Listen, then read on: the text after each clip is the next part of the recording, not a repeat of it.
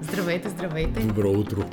Е, так му се карах на Асен, че не може да поздравява с а, времето, в което записваме подкаста, тъй като всеки е свободен да го слуша.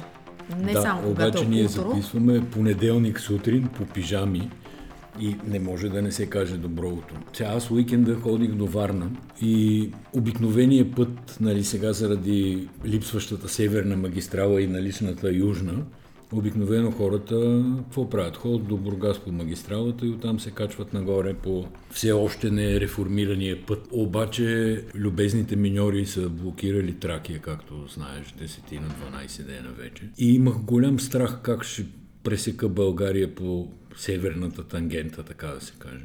Тоест ти мина по северния път, това ли Минах по казваш? северния път, но от страх взех от един приятел една огромна кола, Land Rover Defender, Фендър караш, да? First Edition.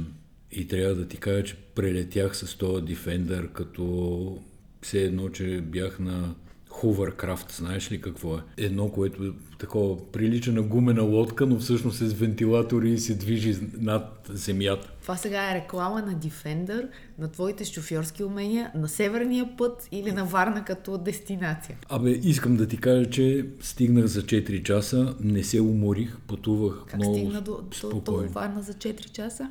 Добре, дай да не влизаме в подробности, защото Добре. според мен не, трябва не е да... реклама на Defender, но ми хареса в интерес Трябва да истина. да- да стигнем Сега, и до има неща, които не ми харесаха, т.е. ако трябва да правим ревю на а, джипа, е съвсем друга тема. Нали, има неща, които ме изкефиха доста, има други, които не са моите, както биха се изразили. Между някои. другото, и аз имам впечатление от джипа и ако трябва да разказваме кой какво е правил, аз събота и неделя бях на кортовете на Националния тенис ОББ център, където се провежда всяка година по това време един огромен турнир на ОББ за Е, любители. си, че ти го и всъщност ние сме медиен партньор заедно с сайта ни Тенис Кафе. В Борисовата градина режима на влизане е много особен. Говоря специално за кортовете, които се намират до парк Хотел Москва. Там влизат без проблеми хората, които си водят децата, да кажем, на художествена гимнастика, т.е. всичко, което е свързано с зала София, където има бокс и художествена гимнастика, а хората от тенис центъра по-скоро паркират отвън на булевар да има места и ходят пеша. По принцип това е някаква управлението на бариерата, е на зелени системи, но всъщност истинският човек, който управлява хората на бариерата е шефа на ресторант Форест, който и да е той, но всички от зелени системи му козируват на този човек.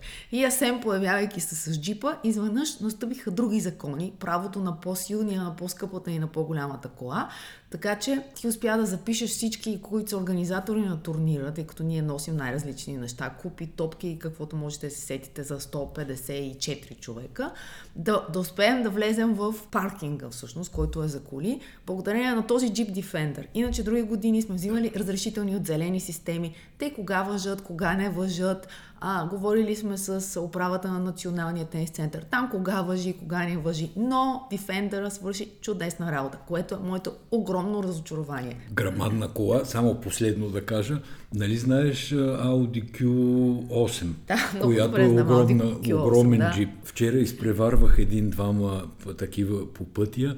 А, вижда ми се се едно, че изпреварвам а, Hyundai i, i10 ли беше, i30.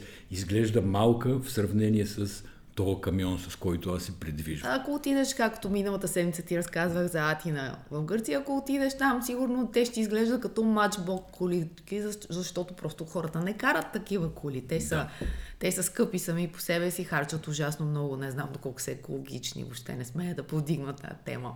Оставям я на папата, който имаше. Между другото, една не лоша позиция през седмицата за екологията като огромна, а, огромен проблем. Сигурно звучи ужасно такова, а папата екологията почти като виц. Така ми звучи честно Но не, много е, много е, много е смислено това, което казва. Той папа е умен и красив, така Не, този папа не е умен да красив. Дай да си минем по темите, които сме Еми, си. ето, влизаме малко по малко по темите. Но всъщност най-големия шок от тая седмица, културен и световен, и го казвам без много да се шегувам, т.е. малко се шегувам, беше, че ония човек Роджер Уотърс, който не веднъж сме споменавали в този подкаст, къде е с добро, къде не е с добро, по-скоро не е с добро. Или разделяме позволи- творчеството на Роджер Уотърс от, от политическите позиции на човека. Така, и сега Роджер виж Уотърс. как се събират обаче.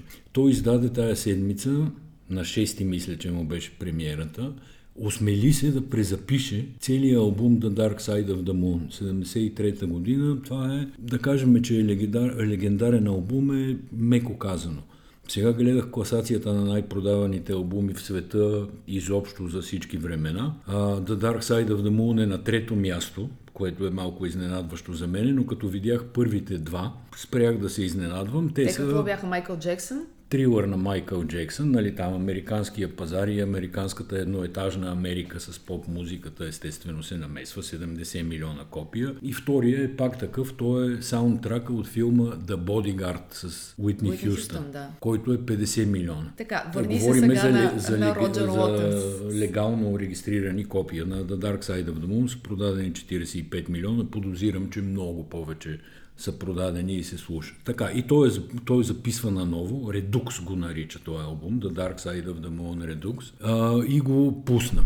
Между другото, аз си го купих на плоча, как се казва, пред продажба и май без да искам съм си купил две плочи вместо една. така и... че ако някой иска а, така, да си купи ако плоча, може, сен, мисля да обявим продава. някаква награда. А, ти я подаряваш, добре. Едната ще я подаря. А, ако съм си купил две, предстои да пристигнат а, тая седмица, може би. Ако съм си купил две, едната ще я подаря на някой от вас. Но още но не е измислил как. Другата седмица на, подкаста има, ще, има време да ще ви кажа как а, да играете и да я спечелите. Но пък, но пък предстои сега след малко много да оплюе албума, така че не, наградата... нещо подобно. Не на знам мен ми харесва. доколко е атрактивна. Значи, ако не знаете, Роджер Уотърс има ултраактивен акаунт в Инстаграм, където говори, пие вино, спори там с хора. Много е, много е живо около него. И сега, разбира се, последните седмица-две са посветени на това да си тизва албума, да си го рекламира и така нататък. И в коментарите го правят да умира. Аз само минах се покрай казва, този албум на, на чист и, пернишки. И на... Минах само покрай този албум, чул го и направих един коментар – без да съм някакъв голям специалист по Роджер Уотърс. И после, три дни по-късно, прочетох моя коментар, т.е. ти ми го прочета, моя коментар в отзивите, точно от инстаграм акаунта на Роджер Уотърс. Да, нали така? коментара беше The Dark Side of the Moon, Ленард Коен version, т.е. версия. Защото не очаквайте да чуете албума така, както го познавате. Той е изцяло презаписан, с съвсем други аранжименти. Нали, в по-голямата част от оригиналния албум пее Дейвид Гилмор, тук пее Роджер Уотърс, ама полупе, полуговори някакви неща, говори на паузите. Доста по-мрачен е като настроение някакси, но характерно за Роджер Уотърс е фантастичен като запис. Във всички случаи е супер интересно да се чуе. Сега, тук вече да сложим личността, защото в началото на парчето On the Run. Абе, предполагам, че е, тия, които слушате подкаста, най-вероятно познавате албума, за да не се налага да правя големи уточнения. В началото на парчето On the Run той говори нещо и намесва бомбардировките на Съединените щати над Югославия. Тоест пак пробутва някаква политика. И аз го чух само веднъж през една стриминг платформа. Нямах време много да го слушам и да се заслушвам. Но във всички случаи там ще става дума нещо за политическите възгледи на Роджер Уотърс измежду песни. И тук стигаме до това, че той подкрепя фактически Палестина и борбата за... Не знам за какво се борят тия в Газа и в Палестина. За собствена държава. Държава се борят, да. разбира се. Не стигаме до войната, която всъщност най-ненадейно избухна в събота. Тя вече е обявена като война. Израел официално е във война. А, за мен беше изненадващо, но, но по-лошото е, че за израелските тайни служби е било изненадващо. Защото... Да, да, това, че за теб е било изненадващо, не е много изненадващо. Да, и не е проблем за никого. би, би могло да бъде проблем само за мен. А, всъщност, навлизането на Хамас през а, сухопътните гранични пунктове. Т.е. не започването на войната само с ракети, както обикновено сме свикнали, и влизането и упражняването на такава нечовешка жестокост и бруталност, каквито всички казват, че не са виждали. Ама Реално... и с ракети, те ги удавиха ги с ракети. Разбира Между се. 2500 и 5000 ракети, според различните данни, са изстреляни. И сега тук за проспиването е супер интересно, защото вчера в Twitter, нали, до сега говорихме Instagram Роджер Уотърс, сега в Twitter, видях два клипа, а, пуснати от самите Хамас, на които техни бойци, маскирани разбира се от главата до петите, се упражняват първо в изстрелване на дронове военни и второ в летене с параглайдери. Говоря за десетки хора, които летат с параглайдери, парашути се виждат.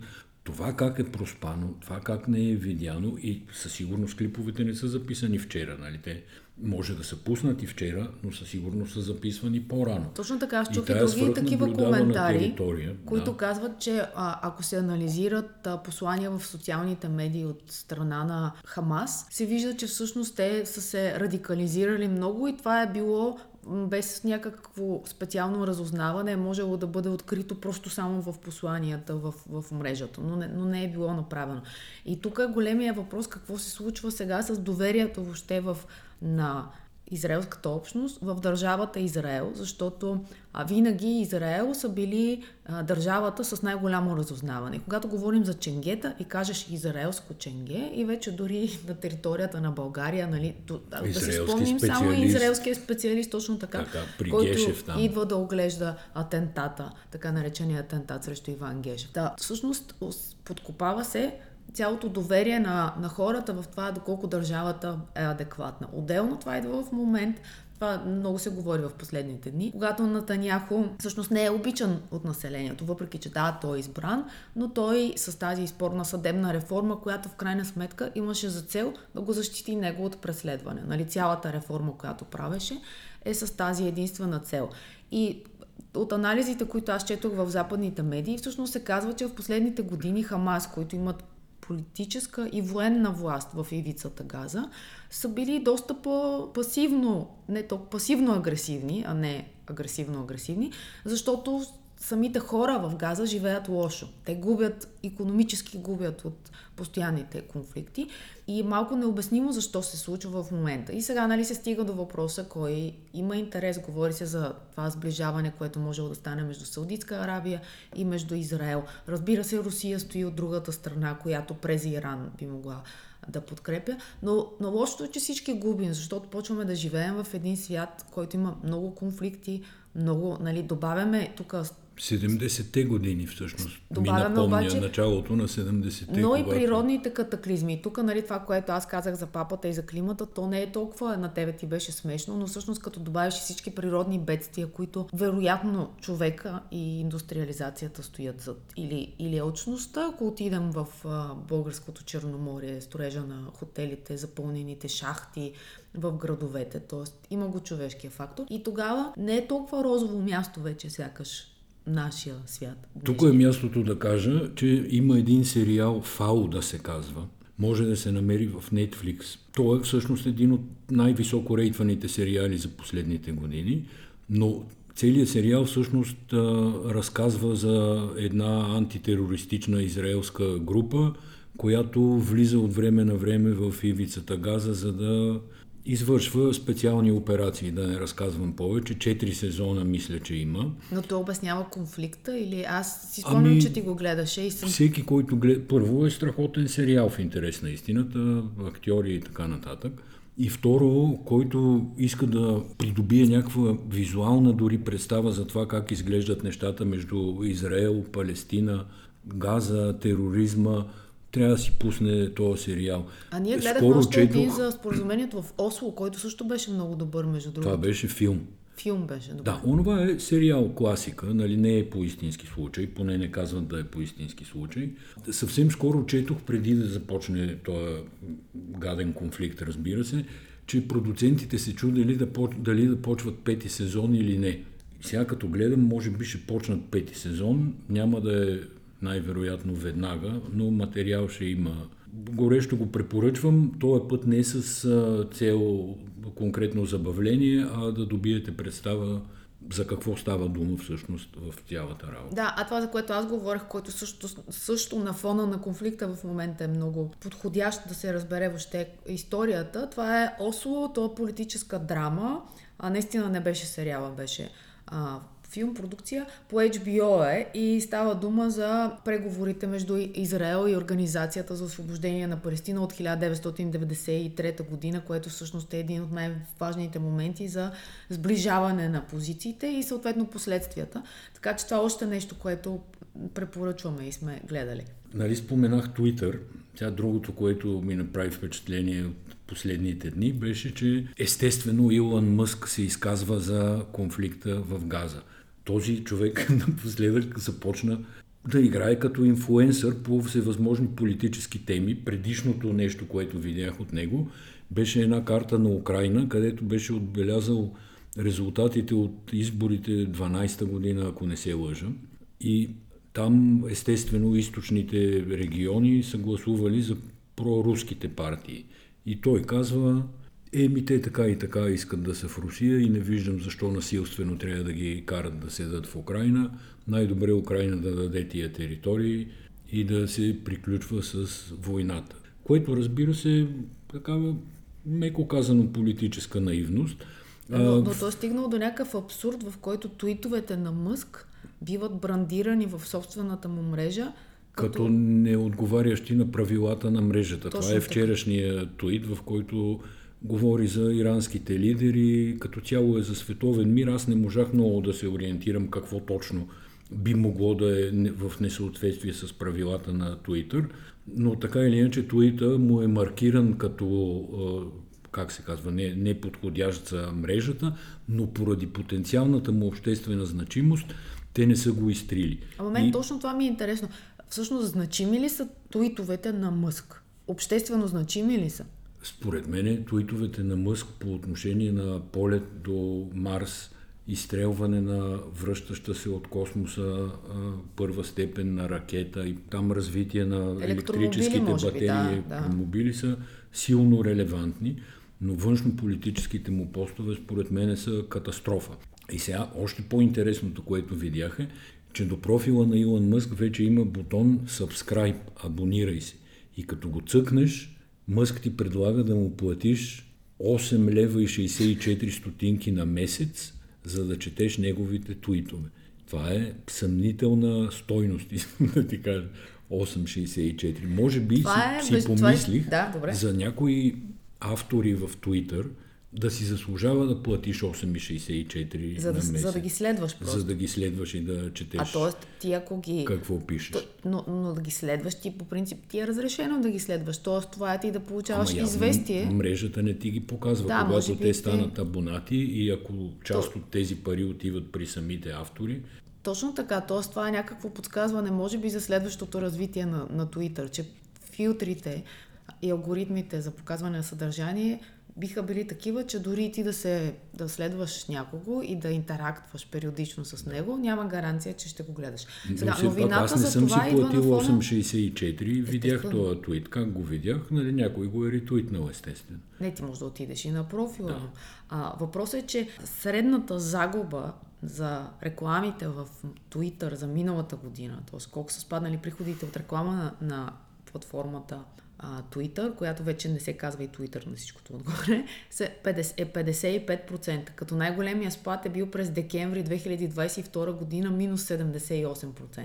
И аз не знам всички стъпки, които прави Мъск, те кога биха дали ефекти след колко време, но най-новото, което се случи миналата седмица, реално е, че когато ти искаш да споделиш линк от медия, вече не показва заглавието. Тоест ти пишеш някакъв твит и след това пускаш една снимка само и с малки букви пише, да кажем, Нью Йорк Таймс отдолу, но не е ясно какво, за какво става дума. И това е най-новото, най-новата тенденция. Доколкото видях, не се случва на профилите, които са верифицирани с, а, и си плащат годишен абонамент, а се случва само на потребителските профили. Това означава само едно рязане на съдържание към медии, което правят и Фейсбук, и платформата на Мъск едновременно. И имаше една много интересна статия с данни на SimilarWeb. Между другото, SimilarWeb също е израелски Израелска сервис, компания, е, да. да, който показва трафика на медиите. Много е интересен, има много данни. Той ги показва всички медии на базата на URL-тата Тоест, на веб адреси. На веб адресите, да. т.е. няма кодове в медиите, следи веб адресите. Та, данните всъщност са от 2020 година до 2023 година и показват какво се е случило с трафика и с какъв процент той е паднал. И общия извод е, че става дума за абсолютен тотален срив, който е в момента са в най-низката си точка на трафик, става дума от платформите към медиите. И при, при, при Facebook той е той е грандиозен. При Twitter също е много голям на фона на обема, обема на Twitter. Всъщност как, има обяснение от страна на Мъск. Той казва, че алгоритмите оптимизират времето, което хората прекарват в платформите и за тях всеки линк е изваждане на хората от платформите. Те не искат това нещо. Те искат хората да стоят в платформите.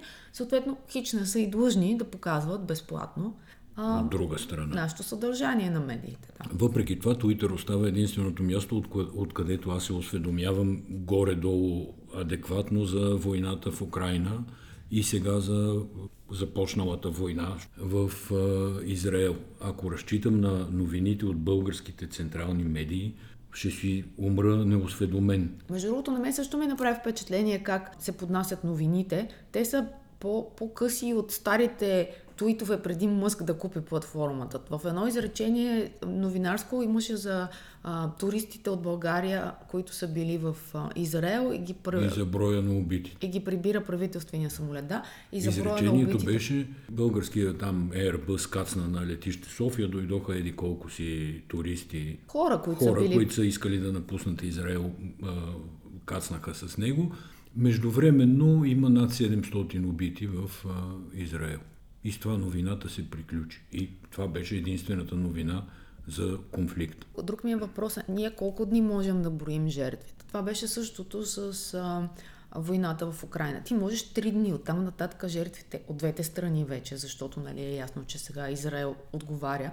Те стават хиляди. И до кога, до кога бихме ги броили? Тоест този конфликт е много по-ценен да бъде обяснен как, какво би се случило, кой има геополитически интерес в момента, ако тръгне бежанска вълна, въобще тези хора от Израел на къде могат да се спасят, тези от газа, на къде биха тръгнали, защото това е нещото, което вълнува всички. Вчера, докато прелитах над Северна България, слушах неделя 150 предаване на Българското национално радио. Няма да коментирам самото предаване, но беше включен един човек, председател на някакъв си клон на синдикат подкрепа в мините в Марица Исто. Който беше питан, разбира се, до кога ще продължи тая блокада, има ли смисъл от нея, какво искат всъщност, след като има подписано споразумение, после има меморандум, подписаното споразумение е гласувано от Народното събрание. Нали? Тоест, всичко, което властта е можела да направи и законодателната и изпълнителната в този смисъл е направено. И човека обясняваше, че нямало гаранции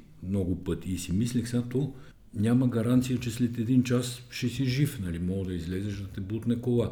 Ако така да се каже, не вярваш на подписите на всички, които управляват тая държава, хора, за които е гласувано, имат публични позиции, има, създадена е документация по въпроса, Нали, не знам какви гаранции се търсят, но това е, да кажем, само скоба. По-интересното беше, че той смънка по едно време, ми то сега ние готвим национален протест. И го пита водещия там, кога ще е този национален протест? Ами, обмисляме да е в четвъртък. А, викам си аз, то за четвъртък има насрочен вод на недоверие. Как така тия миньори обмислят да правят национален протест в София. Става въпрос да дойдат тук нещо да демонстрират. Нали, те, слава Богу, нямат трактори, не могат да докарат а, Въглище. ескаваторите и въглищата тук да блокират всичко. Но как па така точно го решиха за деня, в който ще има вод на недоверие? Нали, с което какво искам да кажа? Нещо, което е ясно на всички. Сега, този протест, поне в едната му част, тая която продължава да цака бело в шатри и палатки на магистрала Тракия. Те не са там, за да си бранят конкретните интереси или може би самите хора, които седат, някой ги баламосва, че им защитава някакви интереси. Те са изкарани там, за да внасят напрежение и нестабилност по време на вече една кампания за местни избори, в която парламента е в три сед, там всъщност 4 седмичен отпуск излиза. Но то се оказа, Нали, че някои че има от балотажи. стъчкуващите бяха в листите за, Не, за Стара някой, Загора. То се оказа, че половината стъчкуващи едва ли не, т.е. половината от организаторите са в а, някакви листи. Но аз тук нещо друго се чудя, нямам отговор на въпроса.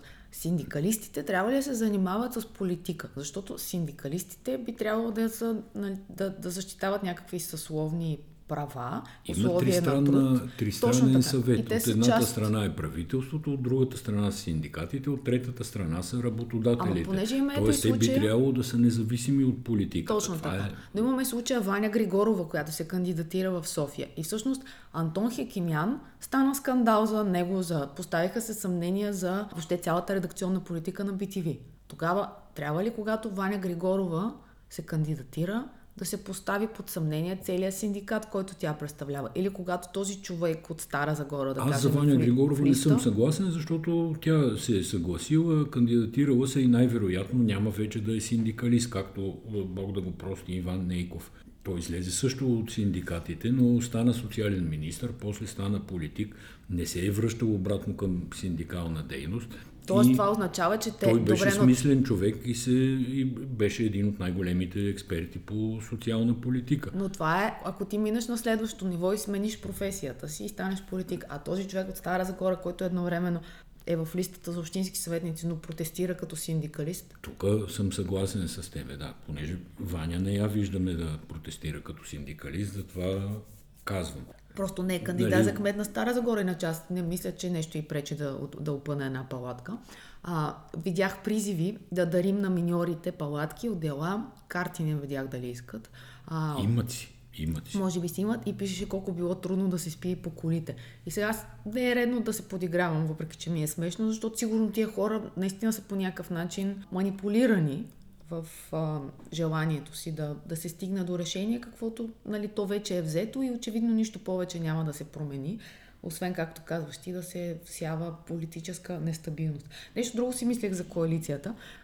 Какво се оказа, че си, когато говоря вече за, на национално ниво, че всъщност цялата коалиция с ГЕРБ трябваше да бъде за да се осигури едно, едно мнозинство и стабилност. Това беше въобще хипотезата, при която продължаваме промяната Демократична България, влизат заедно с ГЕРБ в а, някакъв тип политическо съглашателство, колаборация, партньорство. А всъщност парадоксът е, че се осигури правителство, но това, което не се осигури е точно стабилност. И всеки такъв повод, а, отрасъл, нещо, което се случва в календара с Европейската комисия, Европейския парламент, ще бъде повод да, да бъде клатен. Тази... Е, истината е, че ГЕРБ нямат интерес да позволят на сегашното правителство, което е с премиер а, Николай Денков и доминирано от министри на Продължаваме промяната, ГЕРБ нямат интерес да ги остават те да изкарат един успешен период на ротация.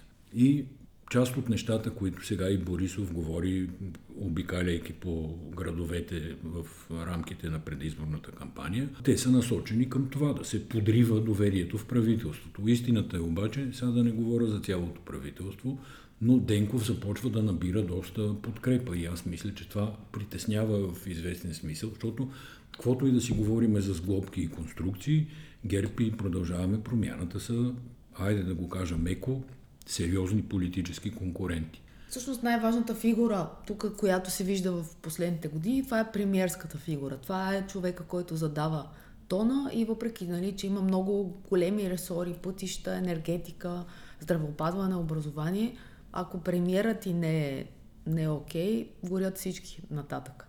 Е, както горяхме доста време. Пак, да кажа ли пак за дето пътувах вчера?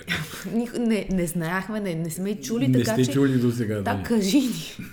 Последно беше летял, първо беше Така. прекусил много бързо, после прелетял, сега... Значи, бавно, бавно влизам в София вече, нали, ще се прибирам. И виждам, че ненадейна навалица на Ботев градско шосе, така доста се сгъсти трафика изведнъж.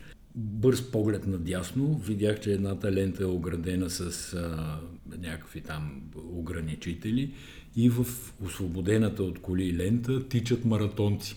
Да, в Софийския маратон беше вчера. Да, това беше на Ботев градско шосе. Аз не знаех, че оттам минават, разбира се. Сега, едва ходеха, трябва да ти кажа. Тоест, не Ти, ви... момче маратон, бягал ли си, че говориш такива глупости?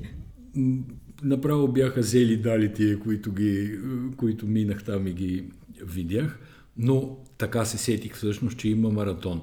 А после вече го усетих на гърба си, когато се опитах да направя няколко елементарни движения из центъра на София и ми отне около час, защото, разбира се, никой не знае къде точно е затворено, никой никого не е уведомил и хиляди коли се лутаха като изоглавени из кварталите. Добре, аз не мога да ви разбера. Значи има един път в годината маратон. Хората бягат 42 км е един маратон. Не, не. Два, по 2 часа бягат най-добрите. Над 2 часа бягат кенийците, най-добрите, Тук останалите. Те, да. И сега тук те разбирам. Това жалване, че в някаква неделя хубаво време, не вали дъжд, не Абе, вали разбирам сняг. Разбирам те. Сега. Обаче може да има все пак някаква... Първо, никой не регулира движението. Сливница нямаш представа какво беше. Нали, всеки се качва един върху друг. Кой знае за маратон, кой не знае, свири се. Полиция нула. Полицията седи само по е тук на Раковски, на, нали, пред Министерски съвет, където всъщност ти отиваш до там и един полицай ти маха и вика бегай, бегай от тук, не се занимава. Значи, маратон е бил хубав, но малко сух. Това разбрах да. вчера от а, участниците. Нямало не вода. е бил готов, сигурно. Не, да, може би не е бил готов. Обикаляли са по бензиностанциите да могат да си купат вода. Не знам защо всъщност а, се, се е стигнало до там. Иначе кой прави маратона? Маратона се прави не случайно на, на брошурата има поздравление от председателя на Столичния общински съвет, съвет Георги Георгиев, защото всъщност организация на, организатор на маратона е една асоциация, която се председателства от общинския съветник от ГЕРБ Анатолий Илиев, който въобще се занимава с спорта в общината, председател, заместник председател на комисията по спорт. Та, малко или много той си е свързан с а, управляващото мнозинство в а, столичния общински съвет. А... Не, тук да не ме разбереш нито ти, нито хората грешно. Много съм за това да има Софийски маратон, нали, както има Берлински, Бостонски и да, повечето големи градове в света. Да, защото повечето неща, които се правят в, в София в последните години, те са нещо за ядене и пиене. Тоест има един хепанинг, обаче на този хепанинг неизбежно има 10 каравани с най-различни бургери и друг тип храна и много малко са нещата, които са свързани с а, спорт, истински спорт, такъв не, че има фалшив спорт, но с а, постижение и това да си тренирал, защото за маратона ти трябва да, да тренираш, не просто така да минеш няколко километра. Не мога да минеш 42 км без тренировка, това е факт. Да, и затова ми харесва. А, иначе нашите партньори от ASICS, японския спортен бранд, са имали е, те подкрепа... са, са организатори или са подкрепящи? Как е положението? Те са един от спонсорите на маратона да. и те имат традиционно специален кът, в който в рамките на 3 дни рекламират своите а, обувки за бягане, които между другото са едни от а, топ брандовете в, а, за бягане и там са правили персонализирани тестове за а, ходило, препоръчвали са вида маратонки, които да, да, да ползваш. Аз онзи ден си говорих с един човек, който бяга и той ми каза, че имал маратонки за бързо бягане, бавно бягане и за, Има, да. и за ходене. Аз като бивш лекоатлет на сравнително добро ниво, винаги съм предпочитал, както и да е, тънки маратонки с а, по-твърда подметка. Това е защото които ти са... много отдавна си бягал, сега тренда Не, в маратонките. защото бях спринтьор по-скоро и нали, Ага, добре. маратонки за бързо бягане. Защото това, което виждам в момента са абсолютно обратния тренд с много дебели подметки. Аз винаги съм си мислила, че само от настилката зависи маратонката, но явно съм в голяма С грешка. извинение,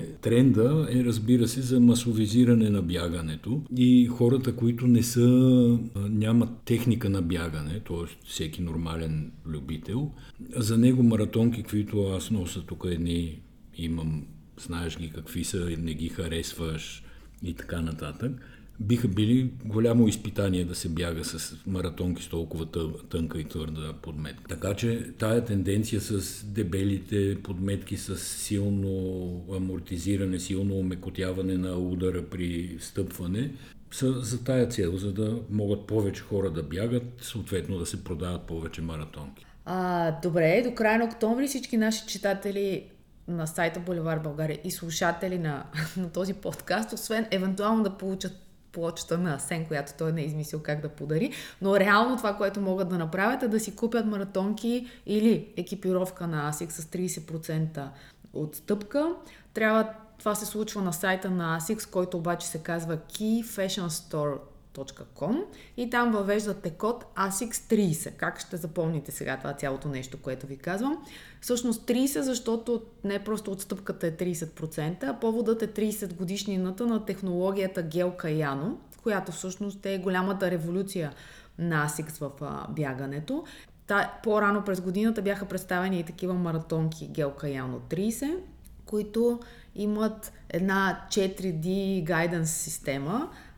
До сега се е говорило винаги за три измерения широчина, дължина и дълбочина, а сега вече се говори за четвърто измерение времето. Ако искате да прочетете повече, имаме ревю на маратонките за бягане в Тенис кафе сме направили. А, аз ги нося и те получавам наистина комплименти за тези маратонки, но не бягам. Още не бягам Истината с тях. е, че много ти отиват. Но Тоест комплиментите най-вероятно са искрени. от това, което всъщност, нали, защо си позволявам да ходя с маратонки за бягане по улицата, нещо, което аз като, като такъв а, естет сноп никога не бих направила преди. След престоя ни в Нью Йорк, май месец или кога бяхме, всъщност видях, че абсолютно всички хора си ходят там с маратонките за бягане в а, градска среда, така да се каже. И това е новия стил атлежър, който тотална масовизация ако използвам твоята дума. Така че с, с удоволствие аз си ги нося, не само за бягане. Може би предстои един ден и, и аз да бягам. Тук слагаме точката за днеска, мила Сибина. Ами може би само да кажем какво гледаме, ако искаш, накрая, защото това е традиция в този подкаст. Не, не можахме да обсъдим Памела, Казахме много неща. Памела Андерсен, която се яви на седмицата на модата в Париж на 56 години без грим. Щеше да ми е интересно какво мислиш. Визираме само тогава съвсем набързо киното. Клети създания на Йоргос Лантимус, с Ема Стоун а, и още куп звезди. Между другото, откри фестивала си на Либри и повече няма да може да се гледа. Това е нещо, което ние изтървахме, но всички, които са гледали Клети създания, казват, че е абсолютно феноменален филм. Иначе ние гледаме по Apple Poker Face. Мисля, че предишния път не знам дали го Не казахме. е по Apple. Гледаме го по, По какво го Sky гледаме? Showtime. Sky Show там. Да. Охо, добре. Аз гледам Крадецът, неговата жена и кануто по HBO. Бих го коментирала също. Той е филм за това, ако мъжът ти е идиот. Ма пълен идиот. Ти какво би направила за него? Става дума за, няма да разказвам сюжета, това още в самото начало се, се разбира, че този човек, по истински случай, е тук да те спечеля за малко, да този видиш. човек е тотално фалирал, прави серия от ужасно глупави инвестиции през целия си живот и в един ден решава да вземе кануто и да инсценира удавянето си с съдействието на жена си, за да си взема застраховката за живот. Мисля, че 2002 година се случва. Интересно започваше го гледам и Това аз. нещо. Благодаря ви, че бяхте с нас и до следващия път. Чао!